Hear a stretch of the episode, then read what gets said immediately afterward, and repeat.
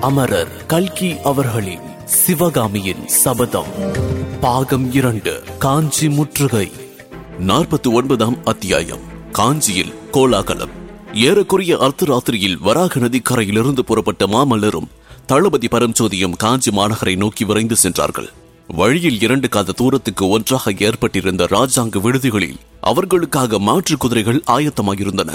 உணவும் சிரம பரிகாரம் செய்து கொள்ள வசதிகளும் ஏற்பாடு செய்யப்பட்டிருந்தன. இவ்வளவோடு ஒவ்வொரு விடுதியிலும் நூறு குதிரை வீரர்கள் அணிவகுத்து ஆயத்தமாக நின்றார்கள். மாமல்லரோடு வந்த வீரர்களை ஆங்காங்கே தங்கி வரும்படி நிறுத்திவிட்டு புதிய துணை வீரர்களோடு செல்வது பிரயாணத்தின் விரைவுக்கு அனுகூலமாயிருந்தது. இந்த முன் ஏற்பாடு எல்லாம் மாமல்லருக்கு மிக்க வியப்பளித்தது. அதே வழியில் முன்னால் சென்ற தம் தந்தைதான் அந்த ஏற்பாடுகளை எல்லாம் செய்துவிட்டு போயிருக்க வேண்டும் என்று ஊகித்து மாமல்லர் அளவற்ற இரும்பூது அடைந்தார். பரஞ்சோதியிடமும் சொல்லி சொல்லி மகிழ்ந்தார். அதற்கு பரஞ்சோதி ஆஹா இதை ஒரு பிரமாதமாக சொல்லப் போகிறீர்களே. சமுத்திரத்தின் ஆழத்தையாவது கண்டுபிடிக்கலாம். சத்ரு மல்லரான மகேந்திரரின் முன் சாக்கிரதைக்கு ஆழம் கண்டுபிடிக்க முடியாது. இதையெல்லாம் எட்டு மாத காலம் அவரோடு கூட இருந்து நேரிலேயே பார்த்தேன். அதனாலேதான் சக்கரவர்த்தி ஏது சொன்னாலும் அதற்கு மாறாக என் மனத்தில் நினைப்பது கூட இல்லை என்றார். வடபெண்ணை ஆற்றங்கரையில் பல்லவ சைன்யத்தோடு எட்டு மாதம் தங்கி வாதாபி சைன்யத்தை மேலே வரவொட்டாமல் தடுப்பதற்கு சக்கரவர்த்தி கையாண்ட அதிசயமான யுக்திகளையும் தந்திரங்களையும் பற்றி பரம்ஜோதி பிரஸ்தாபித்தார். இது மாமல்லருக்கு அவ்வளவு உற்சாகம் அளிக்கவில்லை தளபதி நீங்கள் என்னதான் சொல்லுங்கள்? எதிராளியை நிறுத்தி வைப்பது ஏமாற்றுவது பின்வாங்கி தப்பித்துக் கொண்டு வருவது இதில் எல்லாம் ஒருவித பெருமையும் இருப்பதாக எனக்கு தெரியவில்லையே என்றார் மாமல்லர். அப்போது பரஞ்சோதி யுத்தத்தில் பின்வாங்க வேண்டிய சமயமும் உண்டு எதிர்த்து தாக்க வேண்டிய சமயமும் உண்டு. ஒன்று கவனித்தீர்களா? துர்விநீதனை துரத்திக் கொண்டு தென்பண்ணைக்கு அப்பால் தாங்கள் போக வேண்டாம் என்று சக்கரவர்த்தி கட்டளையிட்டிருக்கின்றார். அதற்காக தாங்கள் வருத்தப்பட்டீர்கள். ஆனால் துர்விநீதன் தப்பித்துக் கொண்டு விட்டானா? இல்லையே. அதற்கும் சக்கரவர்த்தி ஏற்பாடு செய்திருந்தார் அல்லவா? தென்பெண்ணைக்கு அக்கரையில் திருக்கோவலூர் கோட்ட தலைவன் ஆனந்தன் மழவராயனை ஆயத்தமாக இருக்கும்படி செய்திருந்தார் அல்லவா? துர்விநீதன் சமண பள்ளியில் ஒளிந்து கொள்ள முயன்றும் தப்ப முடியவில்லையே. இப்போது அவன் மழவராயன் கோட்டையில் சிறைப்பட்டிருப்பான் அல்லவா? பிரபு பிரம்மாண்ட சைன்யங்களை வைத்துக் கொண்டு யுத்தத்தில் ஜெயித்தவர்கள் எத்தனையோ பேர் உண்டு. ஆனால் நமது சக்கரவர்த்தியைப் போல் சொற்ப சைன்யத்தை வைத்துக் கொண்டு மகத்தான எதிரிகளின் மேல் ஜெயமடைந்தவர்கள் யாரும் இல்லை என்றார். ஆமாம் அதில் என்ன சந்தேகம்? பல்லவ வீரன் ஒவ்வொருவனும் சளுக்க வீரன் பத்து பேருக்கு இணையானவன் அல்லவா? புள்ளலூரிலேயே தான் பார்த்தோமே என்றார் மாமல்லர். மகேந்திர சக்கரவர்த்தி சுத்த வீரத்தை கைக்கொள்ளாமல் ராஜதந்திரத்தை கையாண்டு ஜெயிக்கின்றார் என்ற எண்ணம் குமார சக்கரவர்த்திக்கு வேம்பாயிருந்தது. அதை அவரால் ஒப்புக்கொள்ளவோ பாராட்டவோ முடியவில்லை. பாதி இரவும் ஒரு பகலும் அந்த அபூர்வ சிநேகிதர்கள் இடைவிடாமல் பிரயாணம் செய்து சூரியன் அஸ்தமிக்கும் சமயத்தில் காஞ்சி மாநகரின் தெற்கு வாசலை அணுகினார்கள். அதே தெற்கு வாசலை ஒன்பது மாதங்களுக்கு முன்பு ஒரு நாள் அஸ்தமன நேரத்தில் நாகநந்தி பிக்ஷுவுடன் தான் அணுகியது பரம்ஜோதிக்கு நினைவு வந்தது. அன்று கோட்டை கதவின் உள்துவாரத்தின் வழியாக நகருக்குள் பரம்ஜோதி பிரவேசித்தார். இன்றைக்கு அவ்விதம் பிரவேசிக்க வேண்டிய இருக்கவில்லை.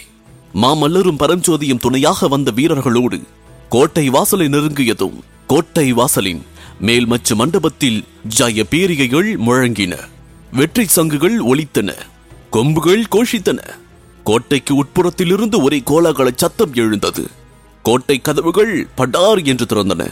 உள்ளே பார்த்தால் நகரம் கண்கொள்ளா காட்சி அளித்தது.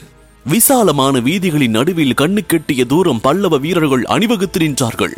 வீதியின் இரு புறங்களிலும் நகரமாந்தர்கள் நெருங்கி நின்றார்கள். இருபுறத்து வீடுகளின் உப்பரிகை மாடங்களில் திவ்ய அலங்கார பூஷிதைகளான இளம் பெண்கள் நின்றார்கள். அவர்கள் பக்கத்தில் மல்லிகை முல்லை கொன்றை முதலிய மலர்கள் கும்பல் கும்பலாக கிடந்தன. இரண்டு கை நிறைய புஷ்பங்களை எடுத்து அவர்கள் சித்தமாய் வைத்துக் கொண்டிருந்தார்கள். எதற்காகவென்று சொல்ல வேண்டுமா? வெற்றி வீரராக திரும்பி வரும் குமார சக்கரவர்த்தியின் மீது மலர் மாறி பொழிவதற்காகத்தான். காஞ்சி நகரம் அன்று அப்படி கோலாகலமாய் இருந்ததற்கு காரணம் இரண்டு இருந்தன. முதலாவது வடக்கு போர்க்களத்திலிருந்து பல்லவ சைன்யம் சேனாதிபதி கலிப்பகையின் தலைமையில் காஞ்சிக்கு திரும்பி வந்து சேர்ந்திருந்தது. சென்ற சில நாளாக ஜனங்கள் நகரை விட்டு போய்க் கொண்டிருந்தபடியால் பாழடைந்தது போல் இருந்த நகரம் ஓர் லட்சம் போர் வீரர்களின் வரவினால் கலகலப்பை அடைந்திருந்தது. அத்தோடு புள்ளலூர் சண்டையில் மாமல்லரின் மகத்தான வெற்றியை பற்றிய செய்தியானது அனைவருக்கும் உற்சாகத்தை உண்டு பண்ணியிருந்தது. இத்தகைய உற்சாகத்துக்கு காரண புருஷரான குமார சக்கரவர்த்தி மாமல்லர் அன்று நகருக்கு திரும்பி வருகின்றார். அவரை நேரிலேயே பார்க்க போகின்றோம் என்று தெரிந்த பிறகு மகாஜனங்களின் குதூகலத்தை கேட்க வேண்டுமா என்ன? தூக்கி நிறுத்தியிருந்த பாலம் அகழியின் மேல் விடுபட்டதும் மாமல்லர் அதன் வழியாக கோட்டைக்குள் பிரவேசித்தார். பரஞ்சோதியும் மற்ற வீரர்களும் அவரை பின்தொடர்ந்து சென்றார்கள். திறந்த கோட்டை கதவுகள் மறுபடி சாத்திக் கொண்டன. கோட்டை வாசலை தாண்டி மாமல்லர் நகர வீதியில் பிரவேசித்ததும் ஏக காலத்தில் ஆயிரக்கணக்கான ரிஷபக் கொடிகள் தெருவெல்லாம் உயர்ந்தன. வீதியில் அணிவகுத்து நின்ற வீரர்கள் அதுவரை அக்கொடிகளை தாழ்த்தி பிடித்துக் கொண்டிருந்தார்கள். மாமல்லர் உள்ளே பிரவேசித்ததும் கொடிகள் மளமளவென்று உயர்ந்து காற்றில் சரசடவென்று அடித்துக் கொண்ட காட்சி ஏதோ ஒரு இந்திர ஜால காட்சி மாதிரி தோன்றியது.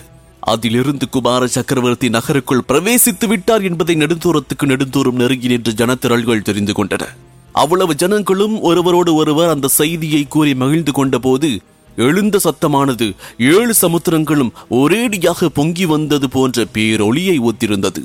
மாமல்லரை வரவேற்பதற்காக கோட்டை வாசலுக்கு அருகில் அமைச்சர் குழுவினர் மந்திரி மண்டலத்தார் இவர்களோடு சேனாதிபதி கலிப்பகையாரும் காத்திருந்தார். மாமல்லரும் பரம்ஜோதியும் குதிரைகள் மீதிருந்து இறங்கினார்கள். தங்க நிறமான கொன்றை பூக்களை அழகாக தொடுத்திருந்த பெரியதொரு மாலையை மாமல்லரின் கழுத்தில் முதல் அமைச்சர் சூட்ட சேனாதிபதி கலிப்பகையார் வாழ்க வாழ்க புள்ளலூர் போர்க்களத்தில் கங்க நாட்டு மன்னனை புறம் கண்ட வீராதி வீர மாமல்லர் வாழ்க வாழ்க என்று கோஷித்ததும் வாழ்க வாழ்க ஜெய விஜயே பவ என்ற கோஷங்கள் ஆயிரம் பதினாயிரம் கண்டங்களிலிருந்து ஏக காலத்தில் எழுந்து வானளாவி முழங்கின இந்த வரவேற்பு வைபவங்களினால் எல்லாம் மாமல்லருடைய முகத்தில் நியாயமாக தோன்றியிருக்க வேண்டிய மலர்ச்சி காணப்படவில்லை. அவருடைய உள்ளத்தில் இன்னது என்று தெரியாத ஏதோ ஒரு குறை உறுத்திக் கொண்டிருந்தது. தந்தை மகேந்திர சக்கரவர்த்தி முன்னதாக நகருக்கு வந்து இந்த வரவேற்பு வைபவத்தை எல்லாம் ஏற்பாடு செய்திருக்கின்றார் போலும் பல்லவ ராஜ்யத்தின் மகத்தான எதிரியின் படைகள் காஞ்சியை நெருங்கி வந்து கொண்டிருக்கும் போது இந்த வெற்றி முழக்கங்கள் எல்லாம் எதற்காக? அந்த கணமே தந்தையை பார்க்க வேண்டும் என்ற ஆவல் மாமல்லரின் உள்ளத்தில் பொங்கிற்று. உடனே அவரும் பரம்சோதியும் தத்தம் குதிரைகள் மேல் ஏறிக்கொண்டு அரண்மனையை நோக்கி விரைந்து செலுத்தினார்கள். அரண்மனையை அடைந்து முன் வாசலையும் நிலாமுற்றத்தையும் தாண்டி உள்ளே சென்றதும் அந்த புறத்து வாசலில் புவன மகாதேவியார் சேடியார் புடை சூழல் காத்திருப்பதைக் கண்டார். போர்க்களத்திலிருந்து வெற்றி மாலை சூடி திரும்பி வந்த வீர புதல்வனுக்கு அன்னை ஆரத்தி எடுத்து திருஷ்டி கழித்த பிறகு குழந்தாய் உன் வீர செயல்களை பற்றி கேட்டு என் தோள்கள் பூரித்திருக்கின்றன. நகர மாந்தர் எல்லாம் சொல்ல முடியாத ஆனந்தத்தில் மூழ்கி இருக்கின்றார்கள். ஆனால் உன் முகம் ஏன் வாடி சினுங்கி இருக்கின்றது? நெடுந்தூரம் பிரயாணம் செய்து அனுப்பினாலோ என்று சக்கரவர்த்தினி கேட்டாள். "ஆ, ஆமாம்மா. அதுவும் ஒரு காரணம்தான். ஆனால் அது மட்டுமல்ல. இந்த வரவேற்பு வைபவம் ஒன்றும் எனக்கு பிடிக்கவில்லை. புள்ளலூர் சண்டையில் அடைந்த வெற்றி ஒரு பெரிய வெற்றியா? வாதாபி சைன்யம் ஒரு பெரிய சமுத்திரம் என்றால் கங்கர் சைனியம் ஒரு சிறு குட்டைக்கு சமானம். அந்த சிறு படையை முறியடித்ததற்கும் நானே முழு காரணம் அல்ல புள்ளலூர் சண்டையில் நமது வெற்றிக்கு காரணமானவர் உண்மையில் என் தந்தைதான். அது போகட்டும் அம்மா. சக்கரவர்த்தி எங்கே? என்று மாமல்லர் கேட்டார். அப்போது புவன மகாதேவியின் முகத்தில் ஆச்சரிய குறி தென்பட்டது. இது என்ன குழந்தாய்? அந்த கேள்வியை உன்னிடத்தில் நான் கேட்க வேண்டும் என்றல்லவா நினைத்தேன்? என்னை நீ கேட்கின்றாயே? அப்பா எங்கே? நீ பார்க்கவில்லையா? உன்னோடு அவர் வரவில்லையா? என்றாள் புவன மகாதேவி. அப்போதுதான் மகேந்திர சக்கரவர்த்தி காஞ்சிக்கு இன்னும் வந்து சேரவில்லை என்பது மாமல்லருக்கு தெரிய வந்தது. தமக்கு முன்னாலேயே புறப்பட்டவர் ஏன் இன்னும் வந்து சேரவில்லை? வழியில் ஏதேனும் அபாயம் நேர்ந்திருக்குமோ? வாதாபி படைகள் கோட்டையை சூழ்வதற்குள் சக்கரவர்த்தி வந்து சேராவிட்டால் என்ன செய்வது? ராஜ்ய பொறுப்பும் யுத்தம் நடத்தும் பொறுப்பும் தம்மை அல்லவா சாரும்? இத்தகைய பல எண்ணங்கள் மாமல்லரின் உள்ளத்தில் பொங்கி எழுந்தன. புவன மகாதேவி கூறிய செய்தியானது மாமல்லருக்கு எவ்வளவு வியப்பை அளித்ததோ அவ்வளவு பரம்ஜோதிக்கு அளித்ததாக தெரியவில்லை. அவர் இதை எதிர்பார்த்ததாகவே தோன்றியது. இதன் தொடர்ச்சியை ஐம்பதாம் அத்தியாயம் மந்திராலோசனை. இதில் தொடர்ந்து கேட்கலாம். இக்கதையினை உங்களுக்காக வாசித்து நான் டிஜே முருகா. உங்கள் கருத்துக்கள் மற்றும் விமர்சனங்களை ஃபேஸ்புக் மூலமாக தெரிவிக்க Facebook dot com slash Murugan dot radio மற்றும் Instagram handle Murugan dot DJ மேலும் ஐந்து நட்சத்திர மதிப்பெண் வழங்கிட ஆண்ட்ராய்டு மற்றும் ஆப்பிள் ஸ்டோரில் சவுத் ரேடியோஸ் டாட் காம் என்ற செயலியை தரவிறக்கம் செய்யுங்கள். மீண்டும் சந்திப்போம். நன்றி வணக்கம்.